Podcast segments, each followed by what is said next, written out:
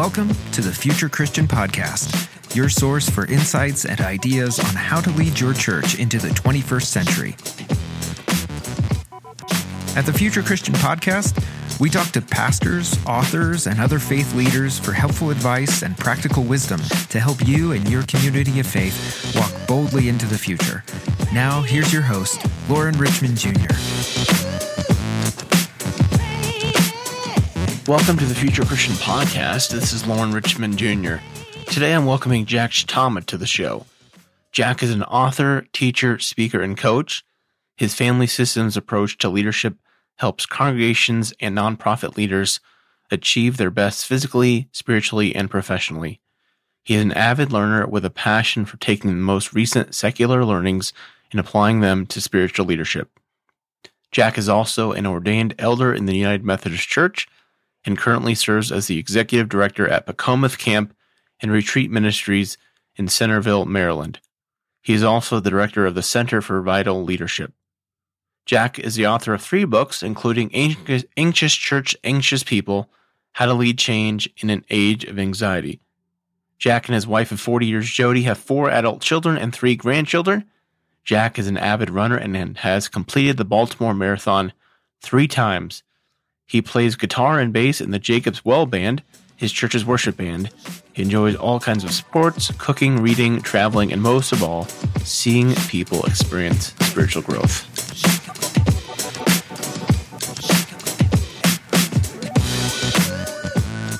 All right, welcome to the Future Christian Podcast. This is Loren Richmond Jr., and I'm pleased to be joined today by Jack Shitama. Jack, thanks so much for being here. Great to be here. Jack has actually been a guest before, but way back in my early days. So um, we'll kind of go through some similar questions. If folks are really dedicated listeners, they might have heard these before, but I wanted to share for folks who may not be familiar with you or perhaps forgot from way back in that episode. Uh, but share a little bit about yourself, kind of about your faith journey, what that looked like in the past, and what that looks like today. Sure. Uh, I didn't grow up in uh, a church going family. Uh, my my parents are not Christians. Um, they were they are well. My dad passed away, but my they were good, hardworking, secular middle class people.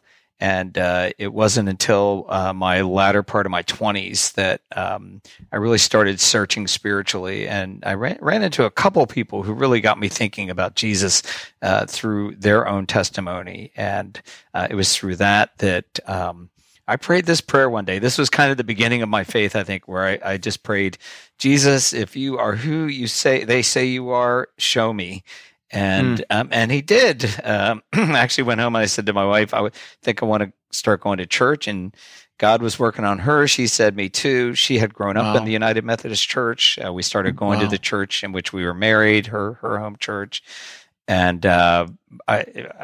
It, after about a year, I think I got into a Bible study, and that's really what opened up my life and uh, f- uh, felt a call to ministry I was baptized uh, in January of 1988.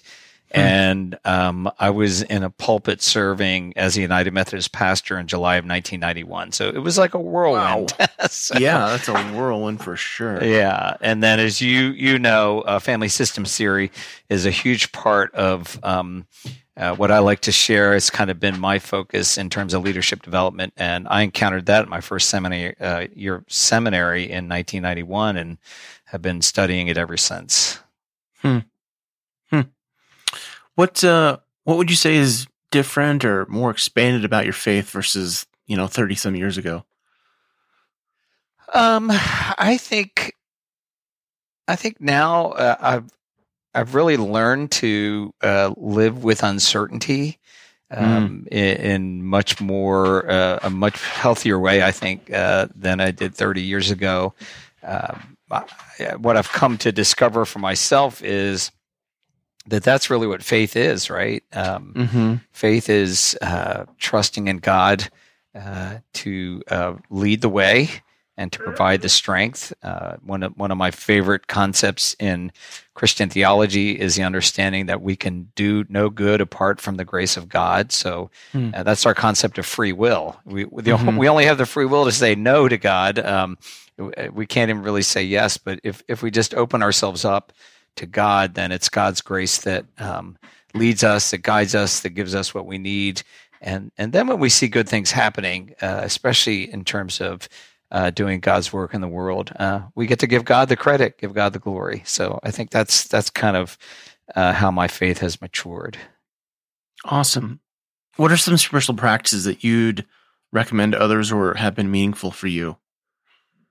Uh, well, I, certainly having a, a, prayer life is is really critical, and I struggled with that off and on until uh, probably until about 2007, and I think that really coincided with uh, my youngest child being in high school. So uh, mornings mornings got were were not quite so hectic because uh, I, I, would get up early. I could get up early, and I didn't have a bunch of kids running around. So uh, we have four children; they're all grown now, of course. But uh, so having, I think having that prayer life where our focus um, is on God is really important. Um, uh, one of the practices that's been really meaningful to me in the last few years has been just keeping a real brief uh, gratitude journal. Um, and uh, it's it's kind of a, a form of the Ignatius uh, Ignatian examen. Uh, you know, mm-hmm. usually you do that at the end of the day, where you kind of reflect on the day and ask what you know uh, what you're grateful for and um, what you learned and what you can do better, that type of thing. But um, I've, I've I do it first thing in the morning and uh, think about the previous day, and I write down the names of the people that I encountered and and um, even the ones maybe that had difficult encounters. I feel like all of those are um, people to be grateful for, and uh, uh, there, you know, there's a lots of research that uh, people who express gratitude um, are happier, right? They, they, mm-hmm. Uh, mm-hmm. it just, you know, I think it gives us a sense of grounding, and um, it starts first with gratitude uh, for God, but then um, gratitude for all of the other aspects of life, especially people. So I think that's that's the one that's most meaningful to me these days. Yeah, simple but helpful for sure. Yeah, those and basic. It, I was going to say it only takes me. Uh, I you know I spend maybe five minutes on it, five or ten minutes on it. So yeah, yeah. Well, thanks for sharing that. I'm kind of doing this backwards, but um, any other anything else you want to share about yourself that makes you you? No, I, I think I'm just another guy, really. so, um, you know, uh, well, and you probably know, I um, this isn't really. Um, well, this is kind of plugging a book. I wrote a book on habit formation because I, for many years, I felt like I just was grinding at life, mm-hmm. and and then it really started with starting a prayer life in 2007, where um, I I started doing things out of habit, good things out of habit um, you know, first it was prayer, then it was exercise, and it was writing, and and um, it, it, I wish I would have known that when I was younger. I, I, don't know. I probably wouldn't have listened. Maybe somebody did try to tell me, but um, I yeah. think that you know, learning that it's not so much about willpower and self discipline. It's about being able to focus on developing the right kind of habits has been um, certainly um, almost as life changing as uh, Jesus Christ has been for me. So. Hmm. Well, thanks for sharing that. Um, I've I've been thinking a lot about your your tips about micro habits and micro goals. You know, trying to think of what are some micro goals I can start to get to my bigger goals. So that's helpful. Um, so, folks, uh, Jack has his own podcast, the Non Anxious Leader podcast. Highly recommend it. I've been listening it, to it for some time. I don't even remember how I found it, uh, but it's all things family systems theory, leadership, um, Habit Formation. Highly recommend it. He has a couple books, well, three books I think out, right? Yeah. yeah. Um, the one I finished reading a few months ago, Anxious Church, Anxious People, How to Lead Change in an Age of Anxiety. Really, I think I, I've read a lot of family systems theory books, Jack, and I really think this is one of like the best books of like just kind of laying it out in a simple, understandable way. So for listeners who are who are trying to you know, get a get an understanding. I would highly recommend it just as a as a primer um, primer for family systems theory. Um, but the reason I have uh, Jack on here is Jack serves in the United Methodist Church. As a clergy person, I am fortunate enough to be serving in a UMC church now myself. And there's a, a lot of drama, I guess. Maybe that's the wrong word. A lot of stuff happening Yeah. uh, nationally, globally, within the denomination. And um, Jack has has shared some things and perspectives on his own podcast around the denomination and um, possible splitting and disruption. So I thought it'd be interesting um, to have you talk about that from a family systems perspective. Um, but maybe before we dive into that, I thought it might be helpful for listeners who are not familiar with what's going on in the UMC, maybe talk about just the broader background and the backstory. Sure. Um, so I'll start in, I believe it's 1972. That my dates might not be quite accurate, but somewhere around that time, our general conference, which is our uh, legislative body that meets only once every four years, um, uh, passed uh, a part of its book of discipline, and that says, which is our church law, uh, Mhm. that homosexuality is incompatible with Christian teaching, and uh, you know, so prior to that, there was nothing even in our church law. It was only uh, as uh, I think people became more aware of LGBTQ persons that um, th- that, and probably not even the transgenders, mainly mainly just Mhm. um, uh, you know. LGBT, LGB Yeah. um, persons that um, the the church felt like they had to speak out, and that began um, four decades of um, uh, conflict.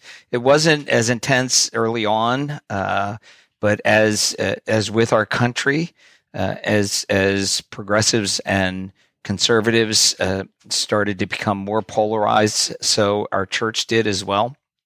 And uh, you know, this is not new to to mainline Protestant Christianity.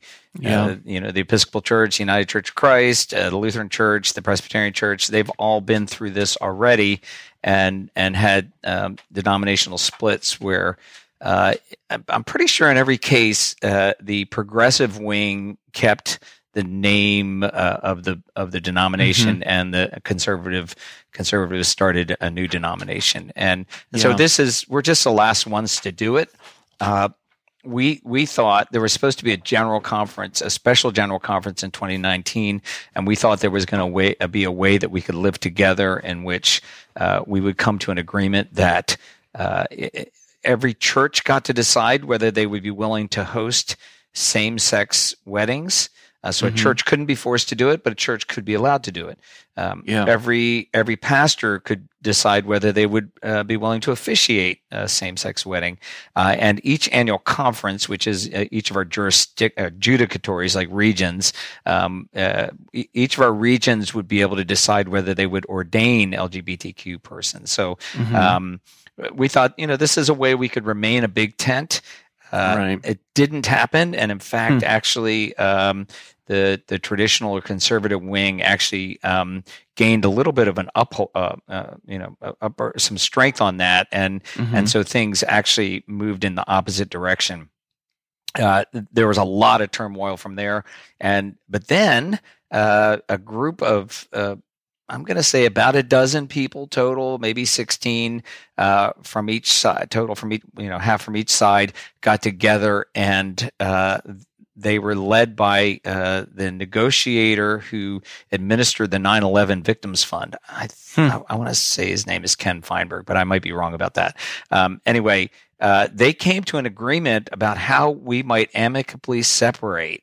And I won't go Mhm. into all the details, but the idea was that uh, we we were going to agree to disagree, and uh, the United Methodist Church would remain a church uh, and be able to um, uh, uh, eliminate the language uh, about uh, homosexuality being incompatible with Christian uh, teaching, Right. and that the conservative wing of the church would leave and form its own denomination called the Global Methodist Church.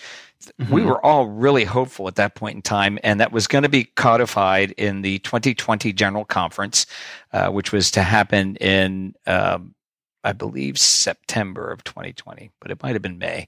Anyway, we, we know what happened in 2020.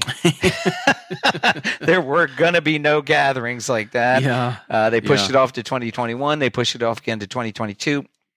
And then they decided that really it was it didn't make sense to do it. We would just meet again in 2024. Well, Yeah. that created a lot of disruption and uncertainty.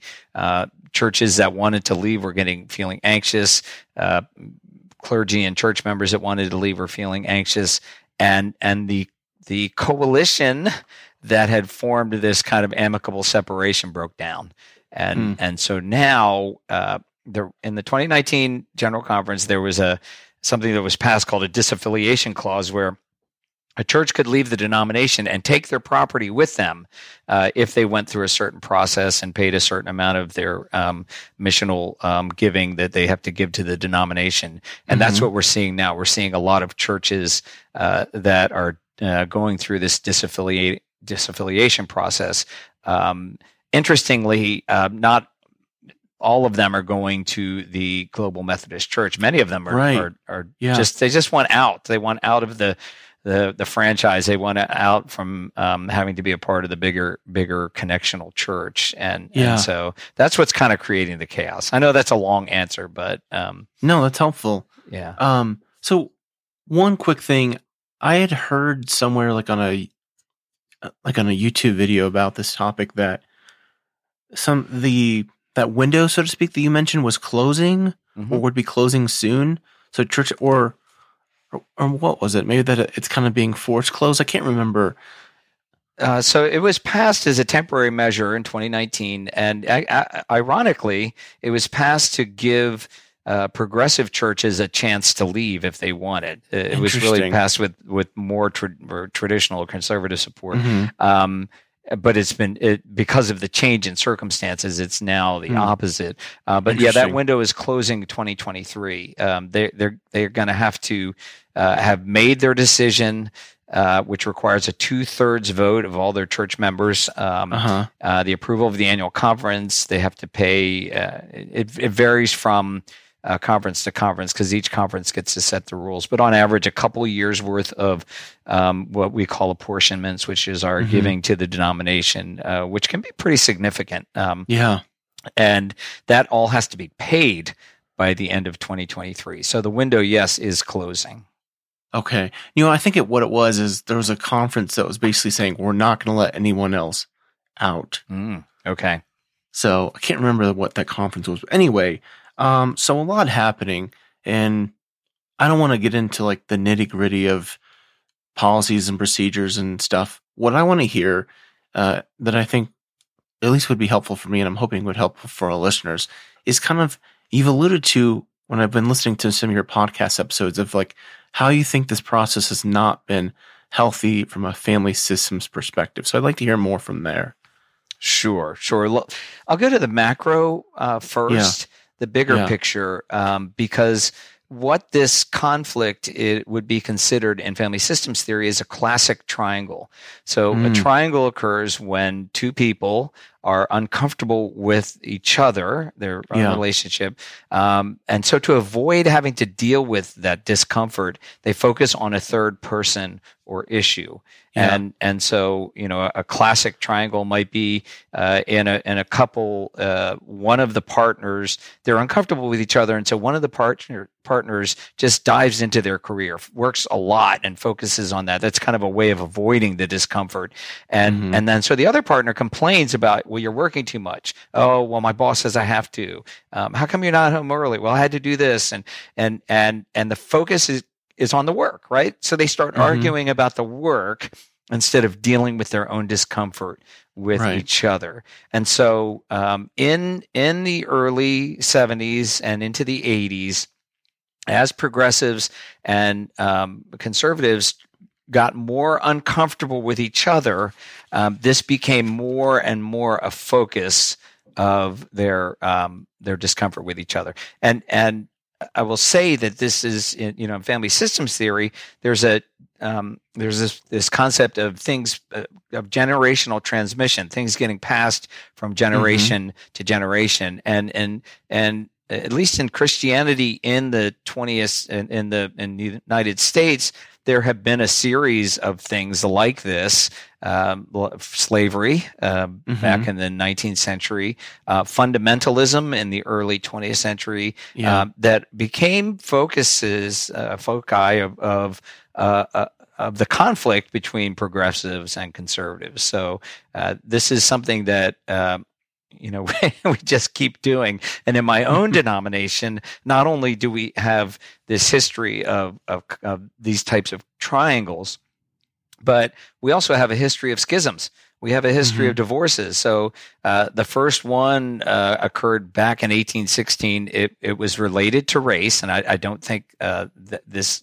It's. I don't think that's cons- uh, coincidental, and I'll I'll tell you why, but in a minute. Mm-hmm. But um, in a church in Philadelphia, uh, uh, St. George's Church, uh, it, it, used to be that um, African Americans and Anglos w- would worship together. Um, but mm-hmm. in 1816, they told the African Americans uh, they had to sit in the balcony. And Richard Allen, who was actually w- one of the certified lay preachers in the church, led a movement, and and they walked out and they formed what is now the uh, African Methodist Episcopal Church. And okay, um, the uh, in, in 1821, the uh, same thing happened at John Street, in New York. African Methodist Episcopal Zion Church came out of that. Um, we had the uh, Methodist Protestant church that split away in 1830 because uh, they didn't want bishops. uh, and so uh, their motto was a, a church without a, a, country without a king and a church without bishops. um, it, you know, so just on and on. And of course, we split over slavery. Uh, and so it, it, uh, th- this is in our DNA. Schism is in our DNA. Uh, the other part about that, and this is the kind of the macro, uh, even more macro in our culture and our country. Um, Michael Kerr, who uh, was studying under uh, Murray Bowen, um, ha- has a theory that um, the United States, uh, part of uh, what has propelled it from its beginning uh, was that we always had a scapegoat. And yeah. Uh, early on, yeah, you remember my podcast on that, huh? early on, um, it it was uh, slaves and indigenous peoples, and and we could always focus on them uh, as the problem, the so-called yeah. problem and uh, you know that that took us all the way up into the mid 20th century. But the civil rights movement, um, and you could say women uh, also uh, were considered a scapegoat. So, but but this idea that uh, all of a sudden through civil rights and uh, women's rights uh, that all people were equal, and and we really shouldn't oppress others and we shouldn't exploit others. Um, this this took away our scapegoat. Uh, mm-hmm. And uh, I don't know if it was Kerr or somebody else said what they really think was a tipping point was uh, the one thing that held held us through that period was communism. We still could yeah. blame communism, yeah. but when the wall fell in I think the early '90s, um, that was it. And and if you look at it since then, I mean, we've been fighting each other, right? Right. uh, because our political world is the same and uh, even though we still eh, some people still want to have like immigrants as scapegoats or uh, um, it, it, we're really using each other. We're focused on each other. And so right. uh, what what do we do? We in the church, uh, we've triangled uh, human sexuality, at least in our denomination, United Methodist Church, as a way to um, avoid other things.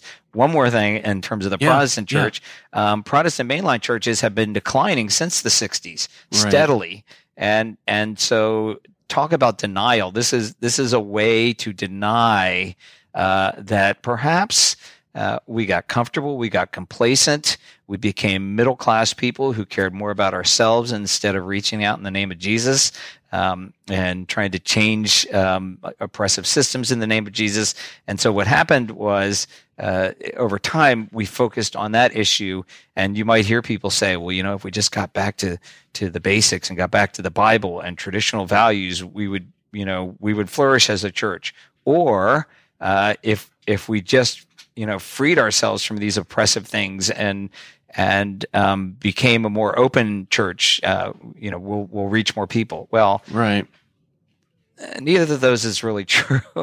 I don't. I don't. I think you you could do all the things that we need to do to reach people for Jesus and uh, bring the reign of God into the world without dealing with that issue at all. So, hmm. um, so you think it's in some ways an anxiety response to the decline? You're saying? Yeah, yeah. It it huh. is. Yeah. Um, and and you know, just as I think um, the uh, our political division in the country is an anxiety response uh, to the shift away from um, you know a, a, system where some people are privileged, uh, and we're trying to move to a system that's more egalitarian, even though we we still have a long way to go. Right. So that was a. I really appreciate you the kind of macro view. Tell me more about you know the the micro view in a you know, from an FST family systems perspective? Yeah, so I think you know what what from the macro view, there's nothing we can do. We're going to split, uh, just right. like all the others. Um, from what I've heard from some friends and colleagues in other denominations, it it, it gets really ugly.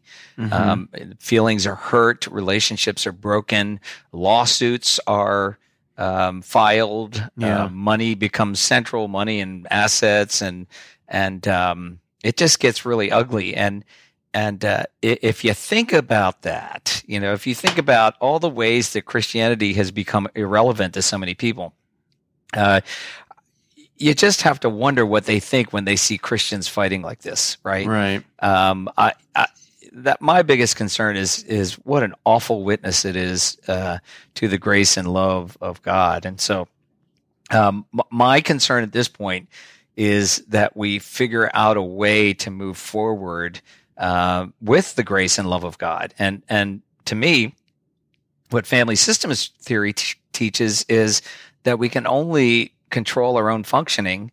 Uh, yeah. That we can only work on defining ourselves and we we can't define others. You know, if we try to define others, uh, we get into this so-called conflict of wills, where it's all about who's right and who's wrong, and that's where we are. And so, uh, what I'm hoping is is that uh, we can teach Christian leaders to be more self-differentiated. That is to to not give in on on our own principles, but to say this is where I stand on this. This is, I believe this is, this is how I'm going to follow God. And, but then also say, but if you don't, that's okay. If, if, if you disagree right. with me, that's okay. Um, because I think if we could do that, that would, that would be a powerful witness. If, if we could actually figure out a way to part, um, and, and send each other off with, uh, with a blessing, uh, it, it, would at least show to people that, you know, okay, Christians disagree, um, just like the rest of the world, but uh, Christians do it differently because of their common bond in Jesus Christ. Uh, I, I, don't see that happening, but uh, I'm not giving up. yeah. I'm gonna, uh, you know, that's what I think part of the work I feel called to do is to help help people learn uh, that it's possible and and to do that. Um, I, I I have really close friends who uh, we we knew each other uh, as, as, Christian siblings uh, even before before we went into the ministry, and uh, it's another couple that uh, the the woman went into the ministry uh, a couple of years after I did, and then the husband a year or two after that, the man the man after that. Um, so they they are they are very traditional. Mm. They they mm-hmm I don't know if they're going to go Global Methodist Church or not. Um, I've, I've, actually we've been trying to get together and we haven't, but uh, you know, we we made a commitment uh, that we would treat each other with love and grace, uh, no matter what happened, and um, you know, I, I, think we've we have been doing that. Uh, we yeah. Uh, we're trying to do that, and um, that's really why I, I want to connect with them. I haven't actually seen them had a conversation with them for a few years, hmm. and and would love to just um, hear how they're doing and what they're what they're thinking, what where their God is calling them. Um, I don't want to see them leave the denomination, but that's that's not up to me. You know, right. that's that's that's their choice, and I think that's that's what self differentiation is. If if and and what our instinct is is to say, well, if if they're leaving, they can't be good. You know, Yeah, only, only right. the good people stay. Well, Right. that's a little monolithic, right? Yeah. Um, so uh, uh, I guess we'll see how that goes. Yeah. Yeah. The conflict of wills, I want to highlight that because I feel like I'm not sure what your perspective would- would be, but I feel like for for me at least, it, it feels so prevalent in all aspects of our society right now where we're trying to define the other and I don't know, uh, one of my one of my friends and colleagues he wrote like a substack about um basically how we're if I remember correctly, something to the effect of like we're basically trying to argue from a different kind of like source book, if that if that makes sense, like Mhm. foundational text. And I kind of wondered about like the efficacy of saying like basically saying you know this is wrong because this source says so. Meanwhile, the other group we're arguing against is going from a basically has a completely different source book. Again, if to stay with a metaphor, um, and it, what's a better way of, of functioning there? Yeah, I mean, um, let, let, let's be real, right? We can't even agree on what's truth anymore, right? right.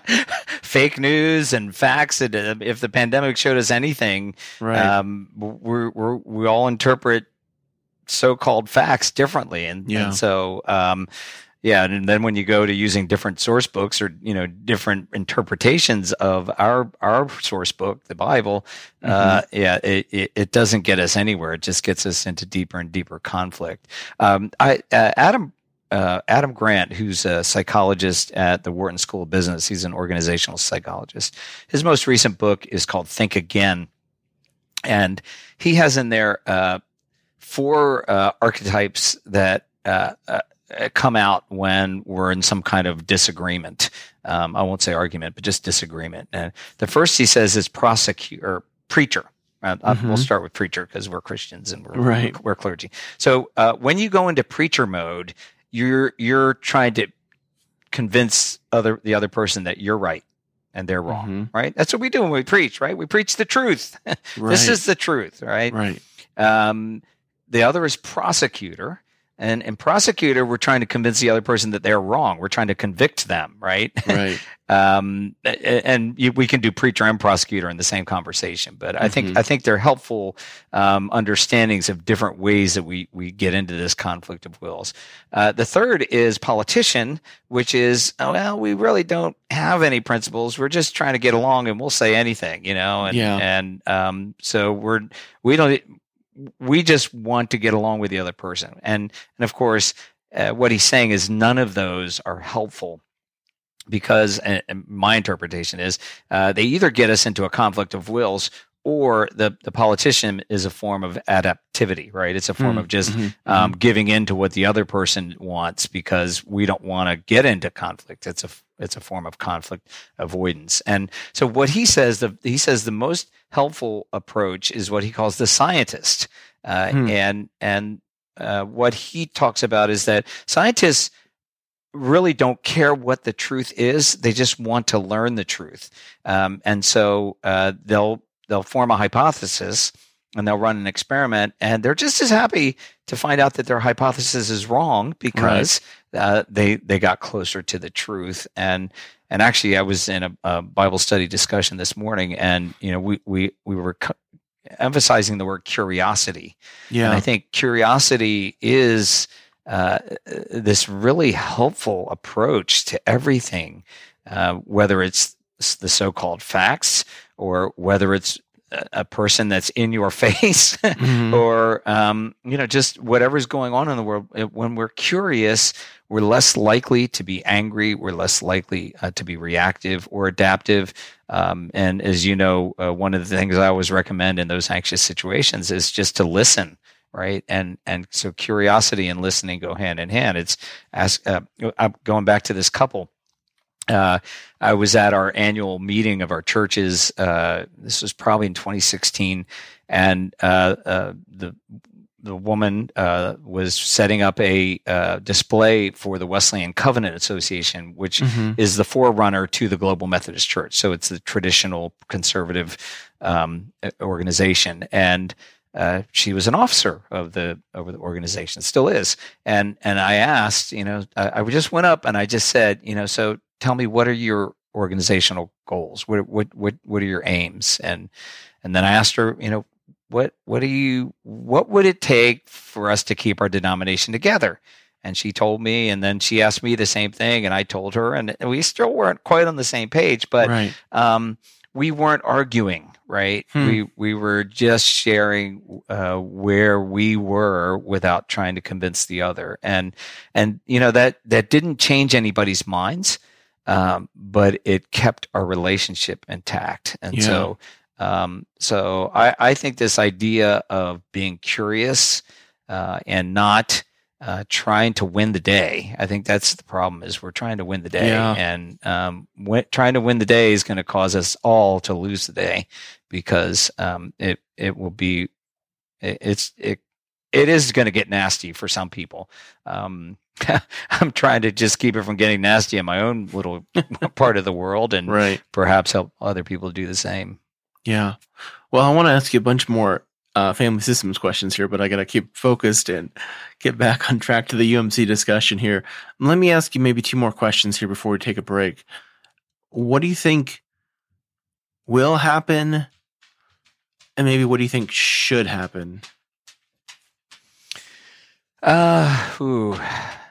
Well, you know, the the should would be that when when we meet in 2024, we we formalize some kind of actual amicable separation. Mhm. But um, it, it- by then it might be too late. you Yeah. know. So what I what I say what I what should happen right now is people should give each other a break.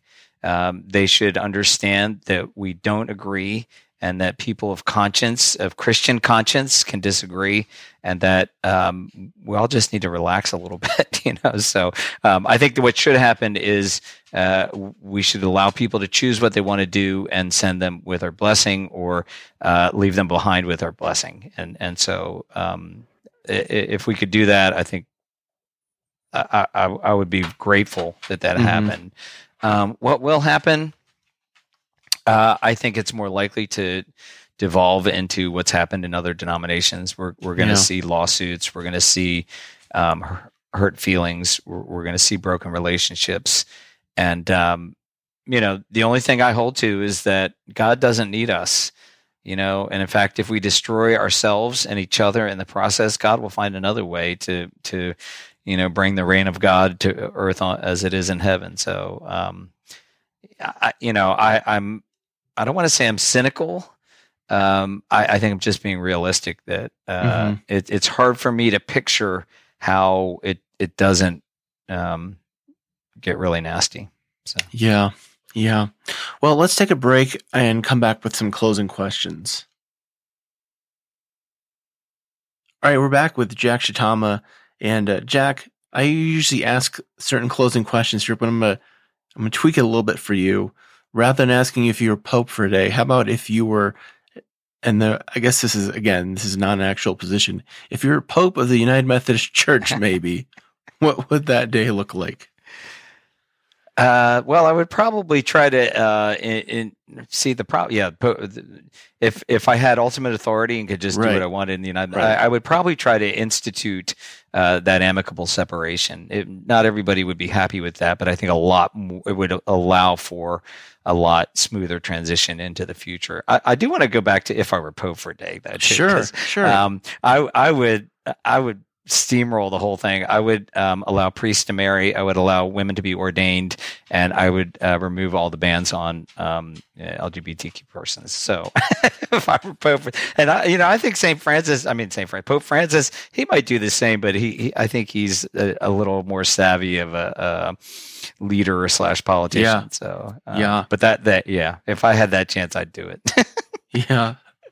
That was that reminds me that was one of the questions I was going to ask you is how you saw uh, leadership for good or bad happening through this whole process. Um, I see the healthy leaders as be modeling this. So, uh, for example, our bishop is Bishop LaTrelle Easterling, uh, and she's over the Baltimore, Washington, and Peninsula Delaware conferences, which is Maryland, uh, D.C., and, and the state of Delaware, um, little part of West Virginia too. Uh, Mhm. and uh, she was asked recently um, by a group of people in public uh, how she felt about two of her uh, bishop colleagues uh, leaving the denomination to go to the Global Methodist Church, and and she said one of them she was actually very close to. She's going to miss conversations with him, um, and she sends him with her blessing. Hmm. Uh, so um, you know, I, I, just think that there's um, it can be modeled. It can hmm. be modeled, um, and and so leaders who model this this type of self differentiation, uh, this type of non anxious presence, uh, can be really helpful to uh, the rest of us who are really anxious. That's good to hear. That's helpful to hear.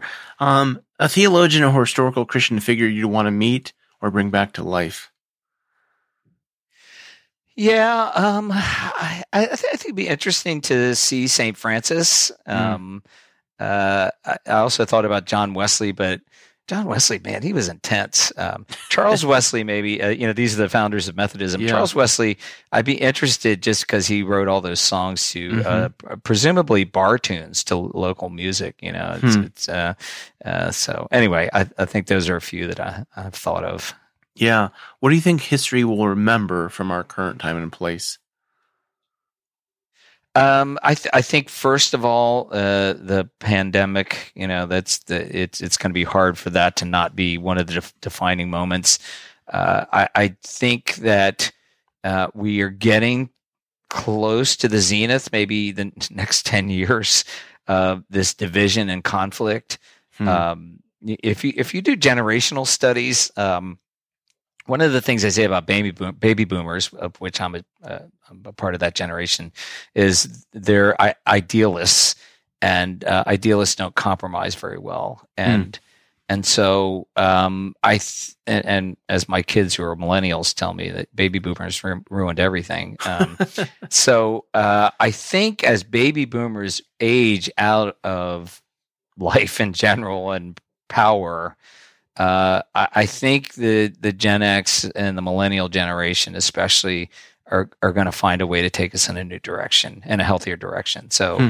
um, I'm not blaming the baby boomers. Yeah. I'm just saying I, I, I think all of these things have come together, and I think that um, I, I believe in ten years, you know, say the early 2030s. Uh, I don't I think our political divisions will be not so intense, and we'll find a, a different way to, uh, you know, to live in our world. And yeah. I think that's mainly due to young people. So yeah, um, I'm looking, I'm hopeful for our young people. Yeah. Um, I'll give you two ways to answer this if you want. I want to ask what are your hopes for the future of the United Methodist Church? But if you'd like to also answer more broadly for Christianity, you're welcome to. Um, but how, how would you answer that? Yeah, I mean, I think uh, as I mentioned, what hap- what's happened with Christianity is uh, it became uh, complacent and comfortable mm-hmm. and, and, inward looking, and so my my hope is uh, that that Christianity will become outward facing again.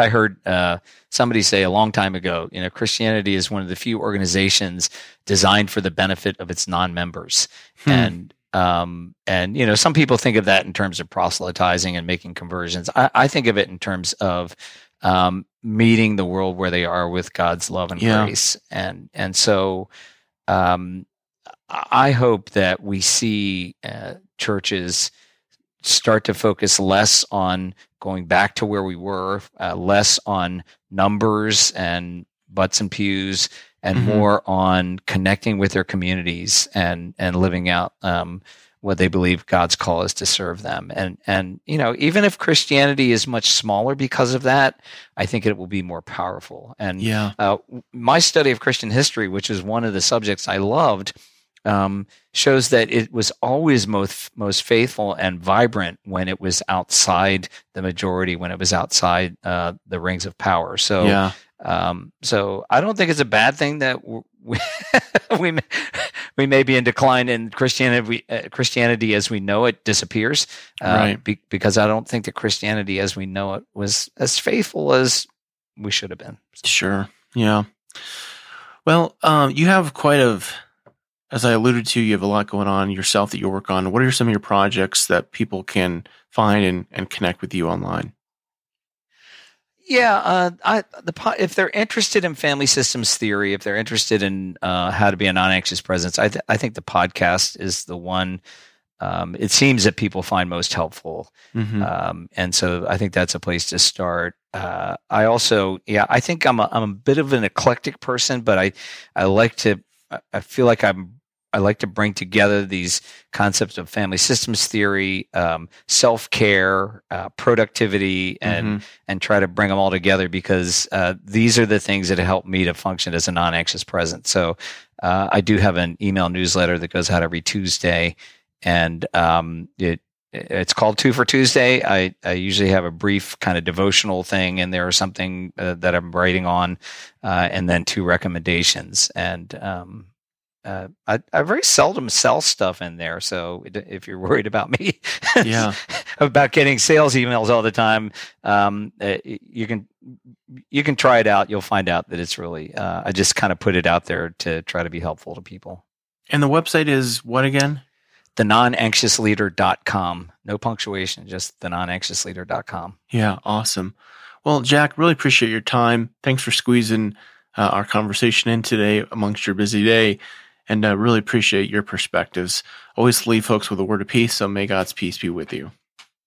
Thank you, Loren, and thanks for the work you're doing. Thanks for joining us on the Future Christian Podcast. To learn more about Loren or the podcast, visit future-christian.com. One more thing before you go. Do us a favor and subscribe to the podcast. And if you're feeling especially generous, leave a review. It really helps us get the word out to more people about the podcast. The Future Christian Podcast is a production of Torn Curtain Arts and Resonate Media. Our episodes were mixed by Danny Burton, and the production support is provided by Paul Romig Levitt. Thanks, and go in peace.